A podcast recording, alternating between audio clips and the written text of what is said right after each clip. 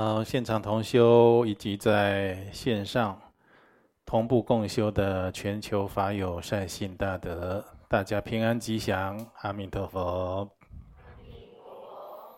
啊，我们在台湾以及澎湖外岛的同修，刚刚结束了宜兰弘法行。那因为我们在宜兰呢，在十二月八号的时候，宜兰的普贤道场正式开光安坐大典呢，同时也是启用典礼。那十方来助道的法友善信很多。那十二月十一号呢，在罗东展演厅也有心灵讲座以及三皈依的典礼。哦，这弘法同修又告诉我，有一千六百多人参加。哦，就是大家虽然拥挤啊，但是法喜充满。那确实。宜兰的气候，宜兰的土地，啊，热情，然后呢，真诚的人情风俗，还有宜兰的很多的人文文化，特别是宜兰的美食，种种呢，都让我们很多同学留下深刻印象。我自己到宜兰呢，都还有两天吃了两顿呢。我一天只吃一餐呢。你看，所以啊，说、so, 大家虽然都回归各自的岗位，但是啊，对这几天的宜兰弘法行印象很深刻。八号的开光安坐大典呢，隔天。就是诵经的共修，就来了将近百人，是宜兰当地的居民。那现在已经是我们的同修了。那听说今天，今天应该算是第二次共修了，对宜兰同修来讲，那就是现场也有好几十人，啊，法源。是很好的，啊，这就是同修往昔跟观音山大悲法藏都结下了上善的法缘。星期六呢，我们各道场还有宜兰同修，哦，也是要共修的。那宜兰同修要带这一本三皈依的法本。嗯，因为里面有一个释迦牟尼佛的仪轨呢，要做口传，那就是有发心的人士呢，说这一次在罗东展演厅现场三皈依的法友，哦，他要跟他免费结缘这一本法本，所以应该大家都有受持到。哦，他他仅限结缘现场的法友了，这样，啊，这是他的发心。那我们也是随喜。哦，那接下来星期六的共修以后呢，星期天就是为了要庆祝西方极乐世界的大导师阿弥陀如来他的圣诞，我们在。观音山的普里阿弥陀佛道场要举办会供法会，还有一系列的活动，欢迎大家呢有空就是尽量来参加，或者线上同步来庆赞，就感念阿弥陀如来西方极乐世界的圣众对我们的加持护佑。我们平日广修供养，结下甚深因缘，这因深缘也深，将来啊，必定往生净土无疑。好，我们今天也是要研究西方极乐世界净土祈愿文，简称净土愿文，这也是相当重要的。在我们的进度呢，有法本的同修，第十六页第三行，纵使生人道，受四苦无数，着是违缘多，人天之安乐，犹如杂毒食，愿毫无贪求。就是你，就算呢、生在三善道的人道，也是要受很多生老病死四苦的痛苦了。哦，自己的亲爱的人的、长辈的、晚辈的、家人的，通通无一例外。啊、这。位高权重的人的贩夫走卒，通通要经过生老病死的煎熬痛苦。哦，所以在这个五浊恶世，你说受这些痛苦就完了吗？就过关了吗？没有呢。五浊恶世有很多的违缘、障缘，所以啊，你说生在人道，还有天道。你称它为善道，它是有些许不究竟的安乐，就是有副作用、短暂的安乐。虽然有，犹如杂毒食，就好像啊，你的食物里面掺杂了毒药一样了。愿毫无贪求，就是说你明知这个道理呢，经过深深的观察，应该对人天去啊。是没有贪求心的，不要想说舍报以后要往生到天道去，也不要想说来世我还要再来做人。那有的人那个情人谈恋爱，谈到这个情到浓时，什么话都讲得出来，说来世我们还要再续恋去。哦，这个来世对方是一个。这其貌不扬或者奇丑无比的人，你还要跟他再续恋情啊？你早就移情别恋了，是不是？这没有觉悟的心智，没有觉悟的智慧，都是见异思迁的。哦，所以要知道，我们现在是处在浊恶的时代。现在不是太平盛世，现在也不是可以说想要享乐、放松、哦长久安享天年的时候。为什么？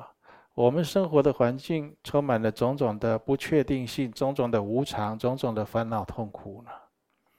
这正是努力精进的时候呢，要升起出离心的时候。所以要搞清楚状况。很多人在这人大的五浊恶世，很容易迷失自己。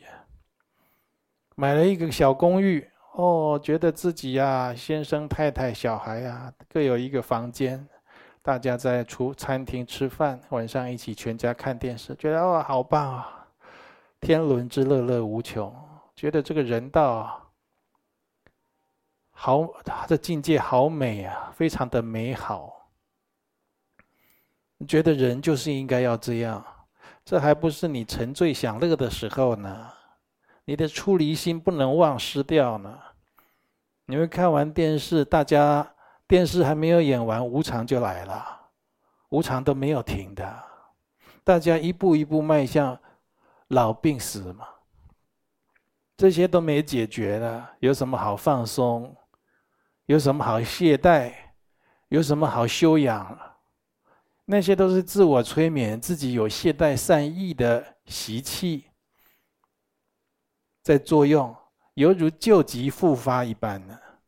就是说身上有这样的疾病，他又发作了，懈怠懒散、放逸的习气又发作了，是如此而已啊。你的状况没有改变，你处在浊恶、危险的时空之中啊。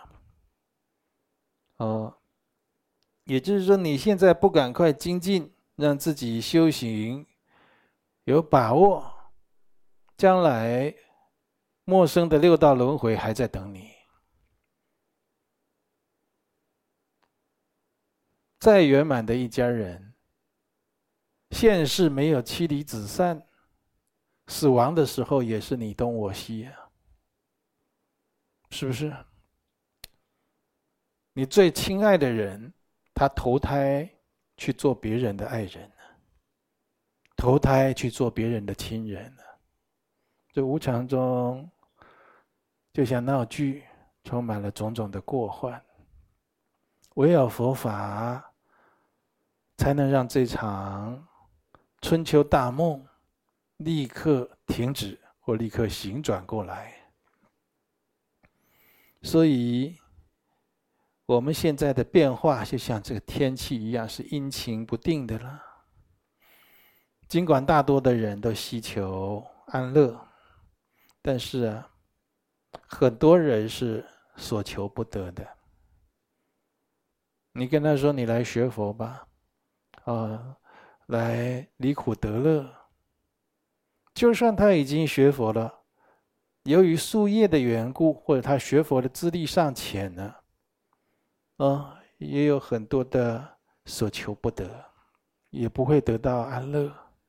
你看，我们同学最常、最常问，有没有那种好修行，对不对？可以应付卡债，可以缴贷款。生活费又不影响我的清净心，让我能够专心向道的好工作。你讲到一半，我就想打断你了，就想跟你说没有，不要讲后面了。有没有那种啊？那个女生啊，有没有那种学佛很老实，经济还不错？身体健康，对我很忠诚、很老实，那个好男人会爱我、疼我、呵护我、照顾我的。好，我准备要嫁给他，然后我们家里设一个家庭佛堂，共度 佛化家庭的人生。我就祝福你，我要帮你祈祷，希望有，有你也抱我看一下，那算是稀有动物。那反过来的女人也是啊，对不对？你以为现在你前面摆一个生日蛋糕，现在你在许愿了，准备要吹蜡烛。所以学佛修行，你要这些条件都满意、都具备了，你说这样我就要开始修了。有一个好老公、好老婆，有一个好的工作，嗯，有一个好的生活，好像各方面我都准备修就绪。好了，我要修了哦。都都晚了，你这些世俗的愿望，有的时候跟妄想一样，有的时候一生都不会达到的，一生都很难达到的很多。那怎么修啊？修行不是等这些要件具足才修。有的人就说：“我先生管我很严，我等我先生比较开悟的时候，我再修。”你先生开悟的话，他会做你先生啊。你先生开悟，他做阿弥陀佛了，他做你先生啊。那我我儿子最近这要买车，我等他买车载我的时候，我再修。他买车载你来修啊，那他比你有修啊。他买车载女朋友，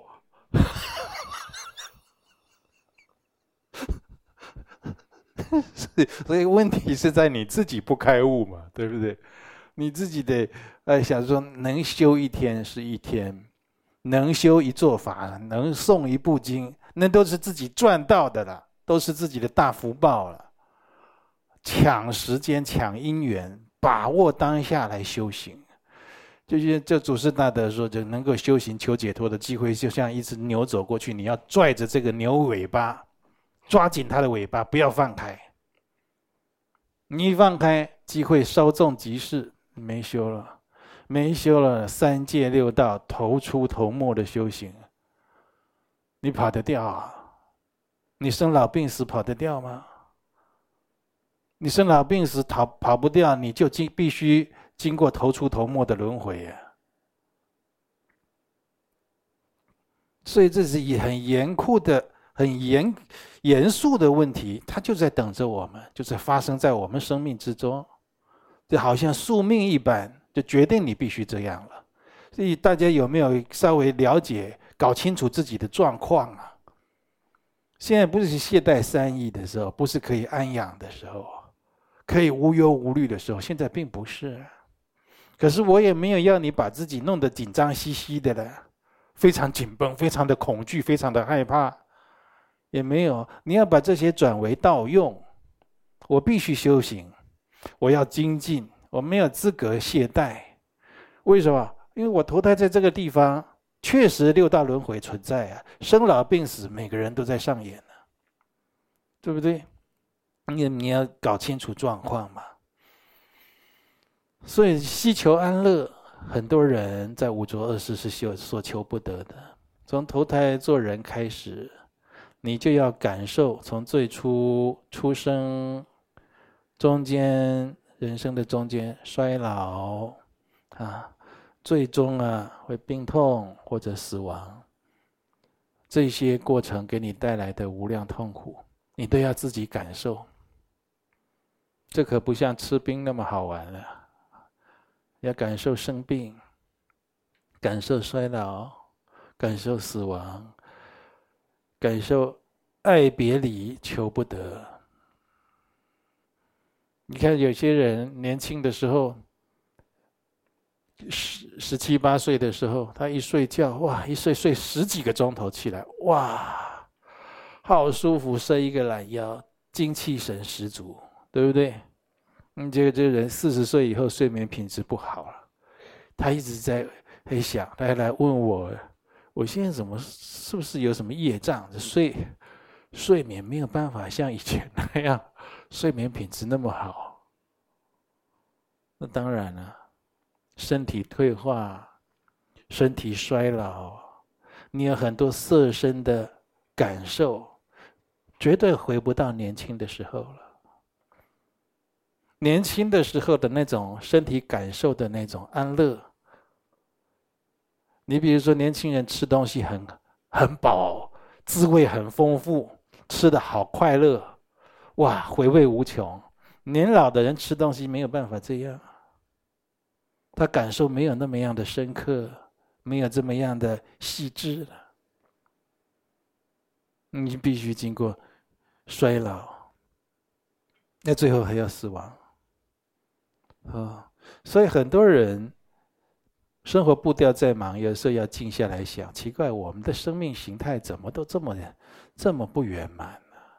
生出来就要老，生出来就要病，老了病了就要死，死了又要轮回，轮回了又不知道从哪里又生出来，有时候要去想这个，对呀，咦，奇怪，为什么要这样？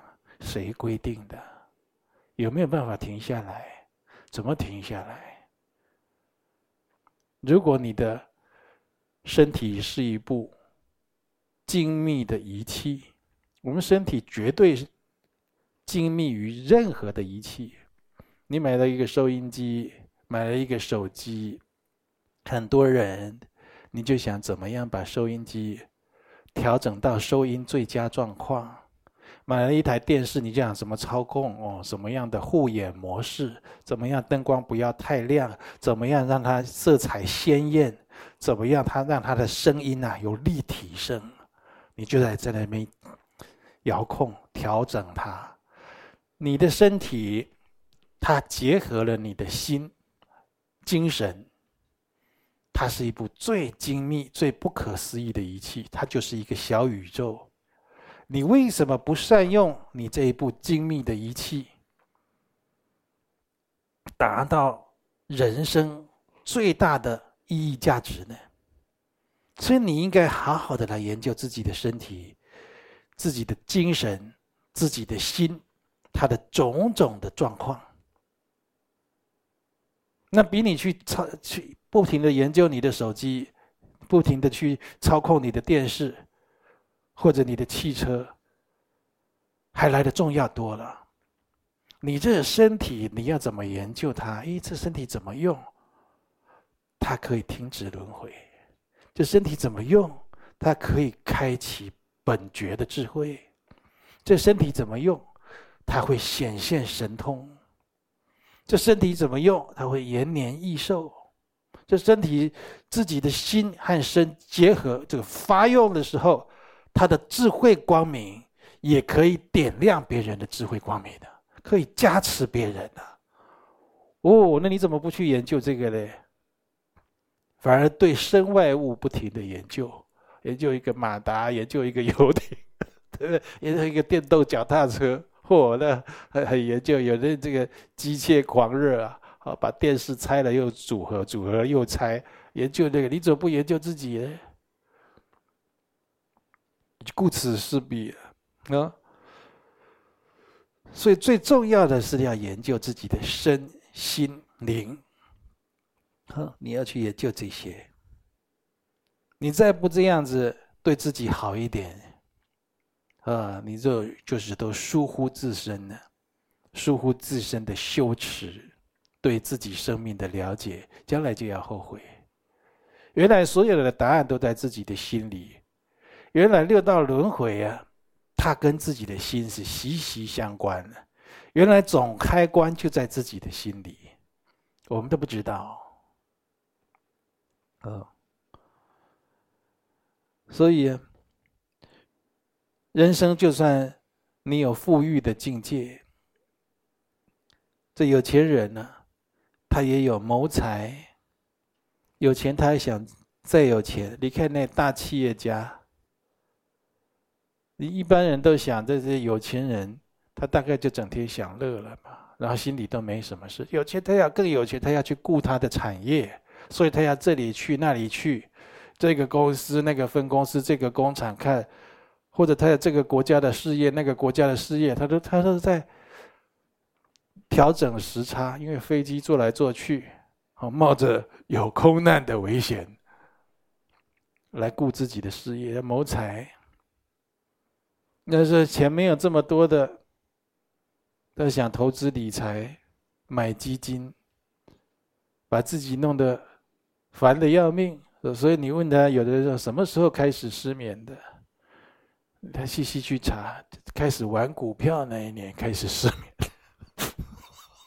他本来有钱就好了嘛，对不对？他去他去玩股票，开始失眠，然后就要拿钱去看医生，买安眠药。这些其实我们对自己的身体、对自己的心灵，实在有的时候是疏于对他了解认识，有的时候是很陌生的。啊，我们都在表浅的地方觉得熟悉，所以他去谋财，他也想要守财，怎么守守住这些财富？啊，或者他的资财毁损，股市崩盘了。哦，经济衰退了，哦，或者他的事业过时了，啊，他的资财减损，所以有钱就算有钱，你看我们这个投生到人道，人道有所谓贫富贵贱，对不对？就是这富人是很好了，但是他也有这些痛苦，就没有办法脱离出来的。那贫穷的人呢？有无财、绝望、奢求的痛苦。贫穷的贫穷的人，钱老是不够用，必须用体力、劳力、时间去换。然后这个洞刚补完，又有另一个洞，似乎永远补不完。那绝望了，你就是说，很多时候你那个洞总有填不平的嘛，填不平，然后发现了。很多事情都没有办法如愿，又没有正确的人生观，由于把自己培养成牵令的习气，你就会感到绝望痛苦了。呵或者就是奢求。你看呢？我们在人道一直在攀比，现在已经有了很好的境界，还想要有更好的境界。这种奢求，自己的生命几十年耗尽了，这种怪病都不会好啊！你就这样得到一种怪病，这种奢求的怪病啊，它都不会好，都到死了都还在奢求。所以问题是我们的心根本的问题，我们的心执着了这些境界。龙树菩萨曾经开示教言：积财、守财、增财皆为苦，应知财为无边祸根源。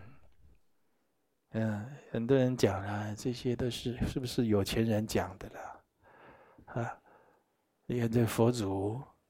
他虽然出家了，但是他也是王子，他有一个王国的财富，大家供养他，是不是？这是你就想错了。这些诸佛菩萨、祖师大德的智慧眼目啊，超过凡夫俗子的想象，他一下可以直观事物的本质。啊，钱财本身。不善不恶，就像一把刀子，它本身就是不善不恶。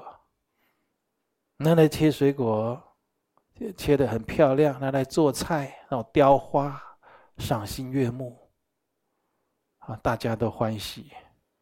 拿来伤害别人呢，那就是恶了嘛。所以它本身是不善不恶的，钱财本身也也是不善不恶的。但是用的人会让它变成善善财，或者非善财。善财你用来帮助别人，帮助穷人，供养僧人，弘扬佛法，做一些公益的事情，啊。但是呢，这个恶呢的范围也有，包括自己牵令，就是藏。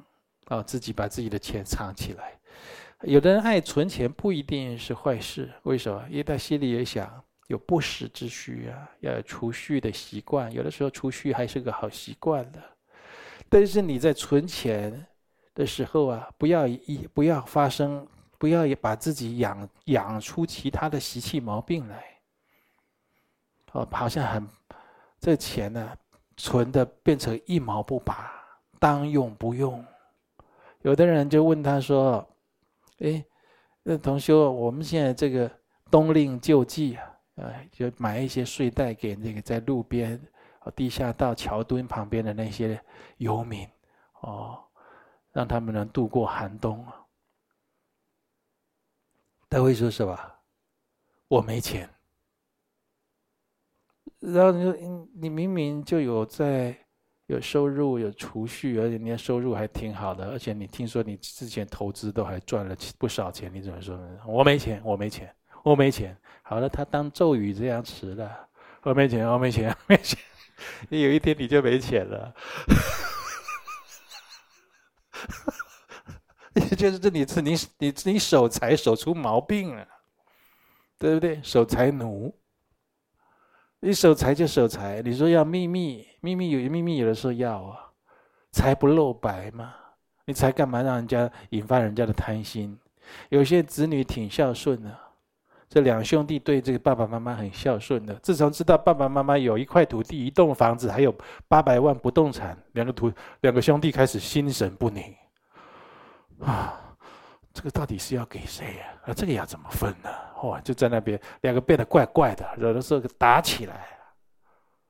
爸爸妈妈如果舍报以后告起来了，对不对？所以有的时候要隐秘是还是有它的好处的，但是不要让自己守出毛病，就是当用则用。那不当用呢？那当用你储蓄起来备用，这是很好。但是这资财啊，真的会懂这财神法的了，要让它流动。就让它变成去利益有情，有福共享。你明明看到他就是过不下去了，你也不帮助他，他就是欠缺了，你也不给他，这不行的。哦，那我们同学有在修水供财神或其他财神法，这就是你的忌讳。财神会看你有没有在布施的，财神看你有没有供养三宝，看财神会看你有没有做功德。你要修这个财神本尊，你要跟他相应的，让他觉得他必须赐你财福啊，对不对？而且钱财本身不善不恶，非善非恶，但是如果拥有钱财的人或用钱的人为贪心所摄，祸患无穷啊！就你这个人被贪心给，你染了一个贪心的病，或者你本有你的过去没修好，又来轮回投胎做人了，那个贪心的病症啊，旧疾复发，旧病复发，又贪了。你这都是生命都是延续的嘛。所以他为什么都说你这个赶快修，这个赶快改？你不修不改，你中年也有，你老年也有；不修不改，未来世也有，他就带着了。这个习气越习就带着了。你现在修了，现在改了，不是一身轻吗？自在吗？这不知自己兴亡做主了吗？是不是？嗯，如果为贪心所摄，祸患无穷。在佛陀住世的时候，有一次佛陀他行脚啊，啊，看到这一这个他们走的路旁边有一棵树，树下有一个坛子，坛子里面装满了黄金，因为它还露出来，这样。哦，佛陀看到，就说毒蛇。那他旁边跟着那个大弟子啊，都证阿罗汉果了，智慧、神通、实修的经验都很丰富。那些阿罗汉看来也说：“毒蛇，真的是毒蛇。”我跟你讲，就在现代，你也要小心。你现在走到电线杆旁边，如果看到一包钱露出来，那也许就是毒蛇。事情很多，你怎么知道有什么事情？对不对？那那些刚出家年轻的僧人呢，就说：“那怎么是毒蛇？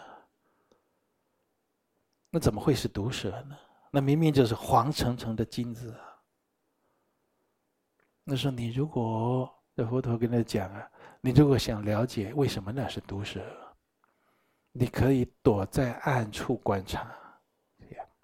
那些僧人就约着，就躲在看住看，看着看着这个黄金会有什么状况。就来了三个结伴一起做生意的人，三个人看起来交情很好。你到远方结伴呢，互相照应。这三个人到树下一看，哦，黄金这么多，看四下无人，太好了，我们把它分做三份，不必做生意了，这样一辈子都享用不尽了。然后呢，就是，就他们就找其中一个人说：“你去买一些酒菜回来，我们不要做生意了，在这里吃吃喝喝庆祝一下，然后我们把钱，把这些黄金分了。”那个人不疑有他，就去买酒菜了。因为这两个人留下来就说：“分做三份，那多少啊？等一下那个人回来。”我们合力打死他，把他分作两份，你看如何？那好啊，好啊。那时候很好的交情都不见了。哦，这个去买韭菜的人回来了以后，韭菜刚放下，另外两个人啊，就把他制服，把他打死了。打死了，埋掉了以后呢？他们两个坐下来就开始吃那些韭菜庆祝，口吐白沫，中毒而亡啊！就买毒买酒菜那个里面把他下毒，他想我一个人得多好啊，三个人都死在那里，所以那些年轻的僧人就知道，那真是毒蛇，那威力之大胜于毒蛇，所以一个人他如果有钱，但是他有为贪心所摄，他会给自他带来无边的灾祸。你要记住这个道理。我们身边不乏有钱人，对不对？都看得到，但是他有没有为贪心所摄呢？如果有，你就知道这就不平安，他会给自他带来灾祸和不幸的。哦，要劝他多布施，多行善。他说：“哇，你们这个佛教徒的那样行善，有的时候要放生，有的时候要干什么？我不喜欢，不喜欢，你可以做那些非佛教的啊，去孤儿院、养老院啊，你去捐一件棉棉被，买个几百斤的米，对不对？”呃，或者去送轮椅，这些你喜欢吗？哦，这个还可以，还可以，你做这个啊，你不一定就要来信佛教才来做做佛教的，或者有你觉得有带有宗教色彩的功德，其实带有宗教色彩的功德，它里面才有真正的智慧，还有福报。那但是他现在对佛法的了解太浅薄，不知道，你不知道戒杀护生。他的功德有多大？诸功德中，放生第一，对不对？诸供养中，法供养为最呀。那就是经过佛陀、圣者、祖师大德的妙观察智慧、深思熟虑做出来的开示，让我们佛弟子依教奉行的。你知道注意佛注意佛经善书功德多大吗？三师具足，财师、法师、无畏师。你现在有了钱，你要在社会上做一个三师具足的事情，你做我看看。有的时候过患百出啊，是不是？一事利人以口，百事利人以书。你现在你现在说有什么？现在是。网络时代有很多档案，我现在都都对这个动荡不安的时代都缺乏安全感。重要的这些佛法观念，你说你给我一本书，我比较安心；还是你传一个档案给我，我比较安心。等一下说什么病病毒哦，不要说什么总机宕机，什么我里面什么珍贵资料都不见了。对不对？不然就是以前存的那种档案，比较旧型的，像放到现在新新的机型里面读不出来。哦，吓坏了！那些真知灼见就这么不见了。所以很多事情我都说，很多同学他在做很多的，哦，这佛帮我整理很多佛法的这些教法的啦，哦，密法的啦，或者这些，我都说，那你能不能？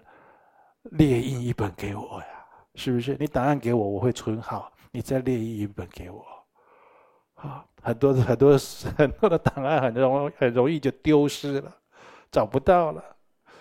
因为你看以前哦，我有那个跟呃白马班长大师，他有给我做这个不够的大圆满的甚深教法啊，然后呢？这教法，我跟他闭关受法的课程都有录影的，啊，还有一个非常深奥的教法，回来我交代同修，你要把它存好啊。我找时间，因为太忙了，我找时间要把它打字出来，做好笔记啊，图文并茂，把它记录下来。结果那存在硬碟里面怎么样？蚂蚁跑进去没了。你看看，蚂蚁跑进去就没了。我说这护法，这可能是护法慈悲啊。这这教法太殊胜，太秘密了，他没有办法让我这样子图文并茂的打出来。啊，不过他都在我的心里了，啊啊，所以，嗯，如果自己是有能力啊，掌握了财富。你多为这个时代的众生有情设想，我们怎么样能把正法弘扬？怎么样能把能把这个正法完整的长传于后世呢？最重要的是现代人怎么样得到正法的利益，怎么样来修持呢？你看我们建道场，同学多辛苦啊！啊，奔波、建设、筹募、助道、教学、成全，这些多辛苦啊！那就是希望每一个人都来学佛修行，每一个人都来得到佛法的利益啊！而且我们现在是末法五浊恶世的时代呀，啊，如今正处于佛教浊、众生浊之时啊，啊，无论考虑哪一方面啊，都只是生厌烦之处。我们现代人修法也会生出很多违缘。你看，我们祖师莲花生大士。曾经开示，恶魔黑教兴盛时，修持正法违缘多。你你不是说学佛诵经修密法会得到平安吉祥？当然会。但是邪教错误的知见，甚至是附佛外道，他广传的时候，他兴盛的时候。你修持正法的人，违缘很多，障碍很多，又动不动给你来说他要他要搞个什么气功，说这才是真正的真理大道，动不动发发明一个新兴宗教，他就说他自己是教主，是这个的好危险。你看他们有没有很兴盛？很兴盛啊，人多不多？很多啊，他不修佛法的。所以你在修佛法的人，你这个威缘就多，也不是他们的人很多而已，他们的鬼神也有了，呃，或者就是毁佛坏道的魔障，他也很猖獗了。你看，你要设一个小佛堂，设一个共修处，啊，就有威缘障碍了，啊，不然的话就是招感邪师、嗔恚、嫉妒。哦，他嫉妒你呀，啊，诅咒你，希望你不成功啦。哦，他就是又想要跟你一样超越你，又有些见不得你好。哎呀，这个问题好多啊！这末法邪师外道非常多。佛教它接近隐没的时候呢，罪业深重。或者是生相丑陋之人，会降生于世。饥馑，还有瘟疫、刀兵战争，啊，这些就是邪教，它日趋猖獗，有的现象。那些魔界转世的人呢？发了恶愿来投胎的人，他一直陆陆续续来到这个世界上。然后等他成长、长大成人、茁壮，他手上开始有能量的时候，哦，他开始会兴风作浪。那这个灾劫啦、饥荒啦、瘟疫啦就多了。啊，这个时候呢，会带给我们人类。还有这世间的众生幸福安乐的正信佛法，它会日趋隐没，慢慢慢慢慢慢就隐没掉。最多的是什么？你就是说，像现代哦，在今天为止，最多的是什么？出家人、修行人，他说你你修的经典是假的。你修这个法门呢，是错的，你不要傻了，对不对？呃以密宗来讲是什么？他说你上师是错误的，会这样，因为他这样子，他直接毁你的信心嘛。哦，和禅修的人打在那边打坐，禅修，他跟他说，末法的时候不用坐禅，不会有人开悟。你看看，直接给你断掉了。那你听这个话，听这些邪知邪见、邪师外道的言语，你自己就动摇自己的信念，不能解自己信心，那只说明你自己太过无福啊！